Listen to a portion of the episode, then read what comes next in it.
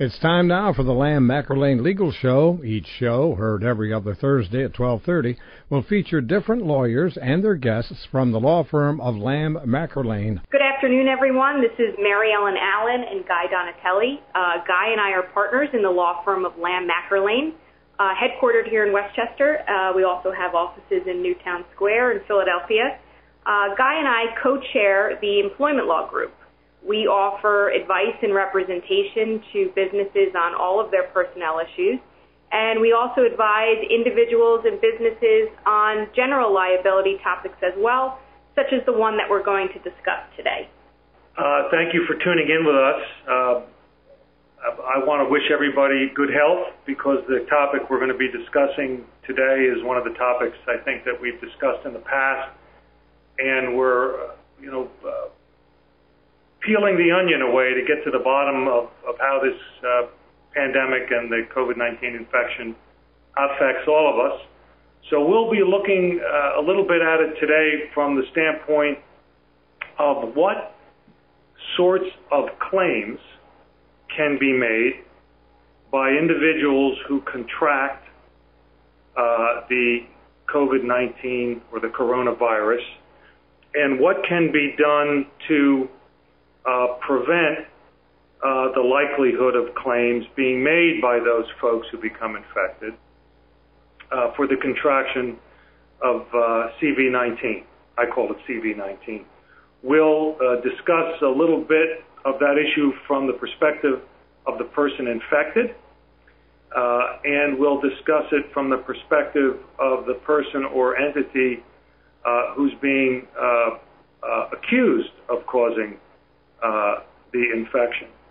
And one of the items I think that we're going to try to concentrate on a little bit is uh, this concept that folks are being asked to sign what's called a waiver uh, in the event they contract uh, the coronavirus, uh, waiving rights they may have had, uh, if any, uh, uh, for uh, claims they could make against those who gave it to them. So we're going to discuss a little bit about about the concept of claims. We're going to discuss a little bit about the concept of waivers. And, and Mary Ellen, we have uh, pretty pretty rich history with waivers, but why don't you lay that out for our audience uh, so that we can focus in on what we're going to discuss? Absolutely. Um, you know, I think it's best let's talk about the purpose of a liability waiver in general. Um, in general, it's, it's to provide businesses with really a cost-effective approach uh, to protect against potential liability related to injury claims, uh, claims of serious injury, or quite frankly, even death. Um, liabilities, they're fairly routine in certain contexts, um, upheld by courts in general if they meet the requirements. Uh, but at this point, it's unclear whether a COVID-19 waiver relieving a business of liability for exposure claims would be enforceable. And obviously, that's due to the unprecedented nature of COVID-19. Uh, it's rapidly evolving. Uh, we get new information all the time about the virus. And of course, we at this point, there's an absence of a vaccine. Sure, and, everybody that that you watch on television or you read uh, their their literature, it seems that there's a lot of questions that are answered with the phrase "we just don't know." Right. So I think so. I think what we're going to be looking at is uh, these waivers uh, in the context of uh, legal liability, where we really just don't know where it's where it's going to turn out. But let's try to put it in context a little bit about what we're talking about. Um, we really need to start with uh, the concept of, of uh, general negligence because there's no duty that just exists in general not to give somebody uh, uh, the flu or uh, any other sort of communicable disease. Uh, there needs to be um, uh, a duty that society imposes on uh, its its people uh, that might occasion liability if you breach it. For example, drive carefully. Um, we all know that we need to obey the traffic laws. We need to obey, obey traffic signals, uh, speed limits, and things of that nature. And, and if you don't, and you hurt somebody because of that, or if you're hurt uh, because someone doesn't follow those rules, uh, you could uh, could result in a lawsuit. We call that just uh, negligence. Uh, negligence is uh, a concept uh, where you need to prove that there's a duty, that somebody breached that duty, and that damages resulted uh, as a uh, result of a breach of that duty. Uh, and so we are uh, looking at, at, at uh, those elements in the context of a, of a COVID-19 infection. Uh, those would be the elements somebody would need to prove that there needs to be a, a duty uh, to protect a member of society from the infection. There would need to you need to show that the conduct or the failure of uh, of a person to comply with that duty caused the COVID-19, which in my view, and I don't know how Mary Ellen feels about it, that's going to be the toughest in these sorts of situations. I agree. Because as soon as you leave your house, you could contract it virtually anywhere, even if you wear a mask, which everybody in our office does, and and Mary Ellen and I are six and a half feet apart in a room with a running fan, so we don't have our masks on so you can hear us. But this would be a situation where either one of us could accuse the other of, of causing the infection. So you got to be able to show cause, and then you have to be able to, to prove damages. Um, and some people get very, very sick and, and expire as a result of the infection, and some people don't. Some people breeze through it because their bodies are wired in a different way. Um, so these, this concept of, of, of waivers, Ellen, have, has surfaced in a way to protect uh, establishments from uh, uh, from liability and to provide some certainty to people who are visiting those establishments to know exactly what their rights are. So would you would you take us uh, a little bit through that and try to try to braid the, the waiver concept into potential liability for contracting COVID-19? Absolutely. Um, you know, I think I will start with waivers in general in Pennsylvania. Obviously, we're going to focus on Pennsylvania since that's where we are. Um, waivers in general, liability waivers, are enforceable uh, if they meet certain requirements. There are states in our country that um, where waivers are just completely unenforceable. Uh, they, they're not recognized. Pennsylvania is not one of those states. So if it meets the requirements, uh, if a court is looking at um, a waiver that has been drafted by a business, signed by an individual, um, the court is going to look and see whether um, the agreement, first of all, does not contravene public policy. And I'll break these down. But first of all, does not contravene public policy. Secondly, it's between uh, persons relating entirely to their own private affairs. And third, each party is a free bargaining agent to the agreement so that uh, they each have a say in whether or not this agreement will be entered into. So, so let's break that down a little bit. Uh, first of all, the agreement does not contravene public policy. Well, what does that mean? Waivers that protect from liability for gross negligence or extremely reckless behavior, um, intentional behavior, extreme behavior, extreme misconduct, courts have found that contravenes public policy and those won't be upheld. Um, liability waivers will be upheld if they're waiving general negligence. It wasn't an intentional act uh, by the business. Um, perhaps there was a duty that was breached, but it wasn't re- reckless disregard for the rights of the individual. And, and I, I'm going to jump in here and use a, sports analogy. Yeah. It, it's it's like football. Everyone expects when you play football expects um, you might get knocked around a bit. Right. But uh, the league has instituted more most recently mm-hmm. certain uh, uh, spearing and other forms of, of tackling and, and uh, blocking, which they consider reckless and almost intentional, and you don't get a pass for that. If it's an accident, that's one thing, but if you if you intentionally cause the injury, uh, you're going to you're going to get the red flag in football, uh, or the yellow flag in football, uh, or the yellow card in soccer, or the red flag in soccer, your red card in soccer. Um, same with a waiver. If you make an honest mistake, the waiver will. The waiver will stand. If, right. If, if you commit a crime, it's it's different. Reckless disregard for for the rights of others is a different situation. So as long as the agreement does not contravene public policy in that way, that's the first element. Um, secondly, it has to be between um, people relating entirely to their own private affairs. So just say, for example, uh, last week I visited the hair salon. Um, this is a private transaction between me and the hair salon. This is not something that's that's public. I made the decision to go. They made the decision to accept me as a client. So that would be what's considered a, a private transaction. Um, as opposed to perhaps being required by law to do something, such as re- report to a prison or attend school uh, or something along those lines, where we are going to look at waivers later in the program uh, a, a li- with a little bit more scrutiny. Right.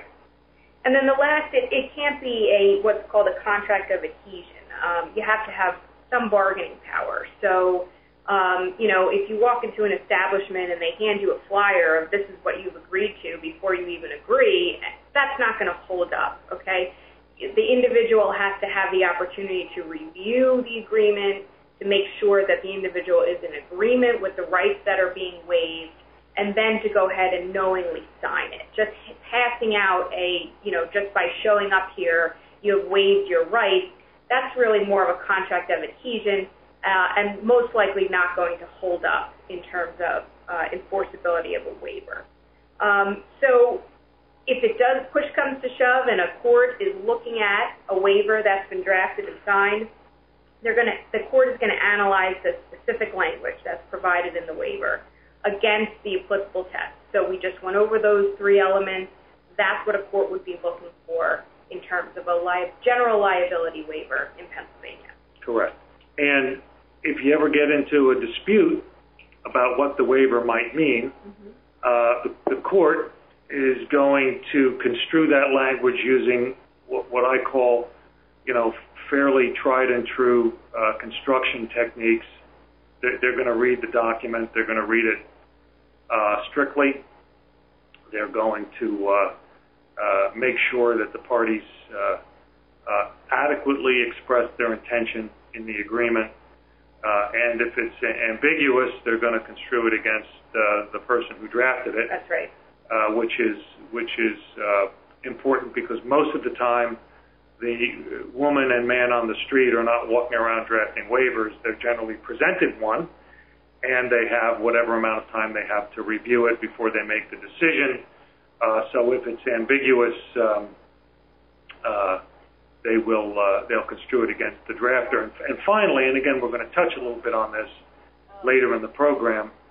Um, th- there are certain immunities that governmental entities have that transcend a waiver, uh, and there are exceptions to those immunities. Now, as it relates specifically to COVID-19, uh, one can make a very good argument that institutions, government institutions, are immune from CV19 uh, liability suits as long as they follow the uh, applicable guidelines that are laid out for them. Um, because there is not uh, uh, there are not a great number of exceptions to immunity, and we'll talk a little bit about immunity uh, uh in, in, a minute. Um, there's not many exceptions to that. So what does what does Guy mean by immunity? Immunity uh, basically means if a government entity makes a mistake, an honest mistake, or a government official makes an honest mistake, you can't sue that official or that government for that mistake. Um, you know, generally, especially here in, in Chester County, our government entities operate, I think, like well-oiled machines and, and deliver great services and and do wonderful things both at the municipal level, at the county level.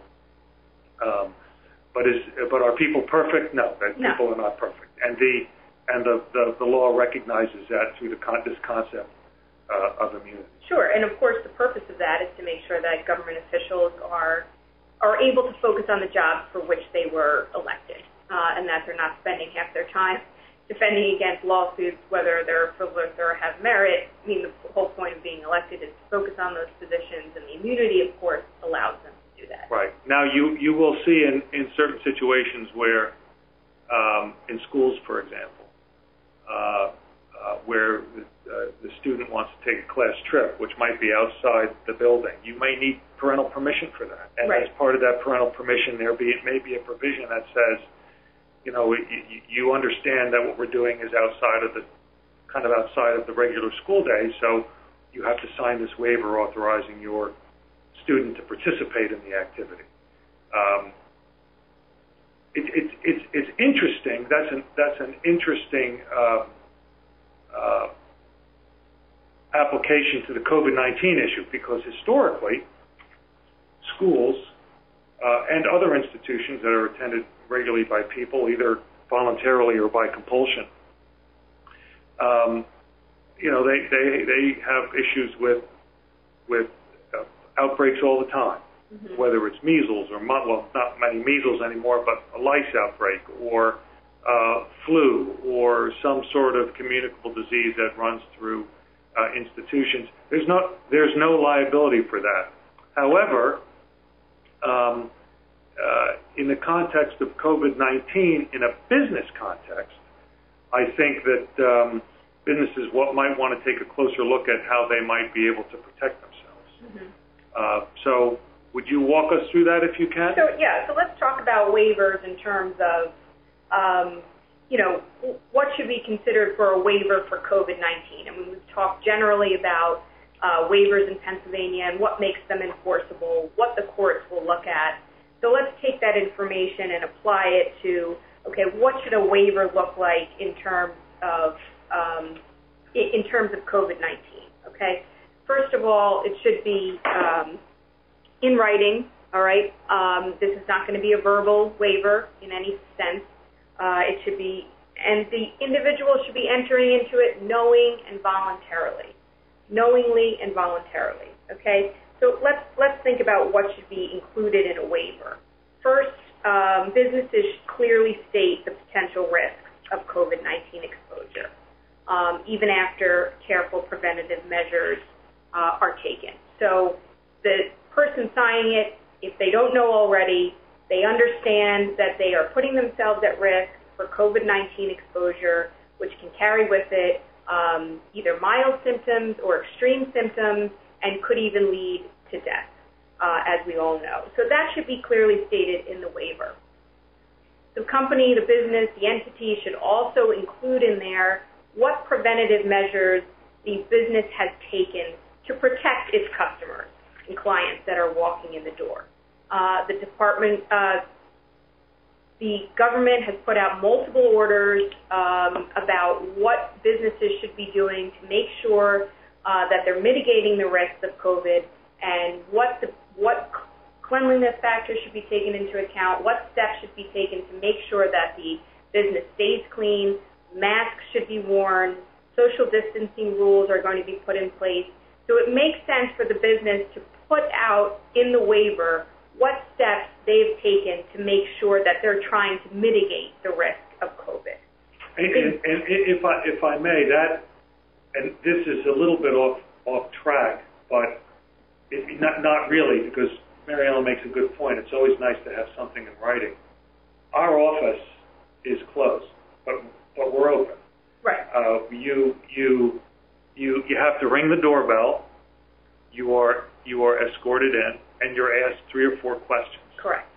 Uh, where, have you been to any of these states? Do you have you have any of these symptoms? symptoms? Right. Have you been exposed? Do you have your mask? That type right. of thing. And, we yes. may, and th- those are the types of, of considerations that will support, in my view. Uh, now, we don't ask anybody here to sign a waiver. We don't. We, no. we, we um, uh, ser- ser- we're a service business, and our, we know our clients. We want our clients to be comfortable and we know we're doing a good job keeping our staff, our partners, our coworkers, and our clients safe in this office. But it wouldn't hurt uh, if we needed to use that in a waiver context to be able to say, not not only am I um, uh, am I do I have this waiver, but we were careful, right. and we were we were certainly not negligent or flip or reckless in the introduction of a person into an environment that we had reason to believe might be uh, a, a, a, a, super, what do they call it, a location of a super spreader or, or rife with contagion. Um, right. We took those steps. We, we took, took the, the proper right. precautions. you know, we're trying, we're doing our best to keep you safe when you walk in the store. And West Chester, I mean, I, I, I was out and about yesterday. I went to a, a, one of the nicest uh, retail establishments, I think, in Chester County, and I rang, had to ring the doorbell. Okay. Then they made Like me. here? no. Oh yeah, right down the street. Yeah. I had to ring the doorbell. I had to wear my mask. Then I had to pull the mask down so they could take a picture of my face. And then I had to wait till the customer, the customer that was in left, Okay. and then I was able to Then go you were in. going, yeah. Now they didn't ask me to sign a waiver either, but I would have signed one because it appeared to me that the people running that establishment had their act together Exactly. and and um, uh, that that will help if if if uh, if you ever ask someone to sign a waiver, or if you're considering whether to sign a waiver, Right. or if you're bickering over whether a waiver is enforceable. Okay. Exactly. And so along with, hey, these are the steps that we've taken to make to try to mitigate the exposure, to try to keep you safe. You have to expressly state that the customer fully understands and is willing to assume the risk. So the waiver should state in there, yes, I, customer, fully understand the risks associated with COVID-19 uh, and understand that I'm willing to assume those risks based on the preventative measures, of course, that the business has put in place. And then, of course, the most important line of the waiver would be having the customer expressly agree to release the business from any claims in con- connection with COVID-19. So those are really the main points that should be included in a COVID waiver, in my opinion. You know, what, these are the steps. COVID-19 is a risk to everyone. Here are the steps that we have in place to try to prevent the spread of COVID. Uh, you, as the customer, understand that the risks associated with that, you're willing to assume those risks, and if you were to contract COVID while you're in our establishment, you're waiving uh, any claims in connection with COVID-19. So the customer, of course, then would not be able to turn around and sue the business. Right. Now, um, you're not going to encounter this all the time. I mean, and I and we're we're going to get into the contexts of where you might encounter this. I'd like to offer this as just you know a thought experiment. You're you're not going to get a waiver thrust in your face when you walk into Acme No. to do your marketing.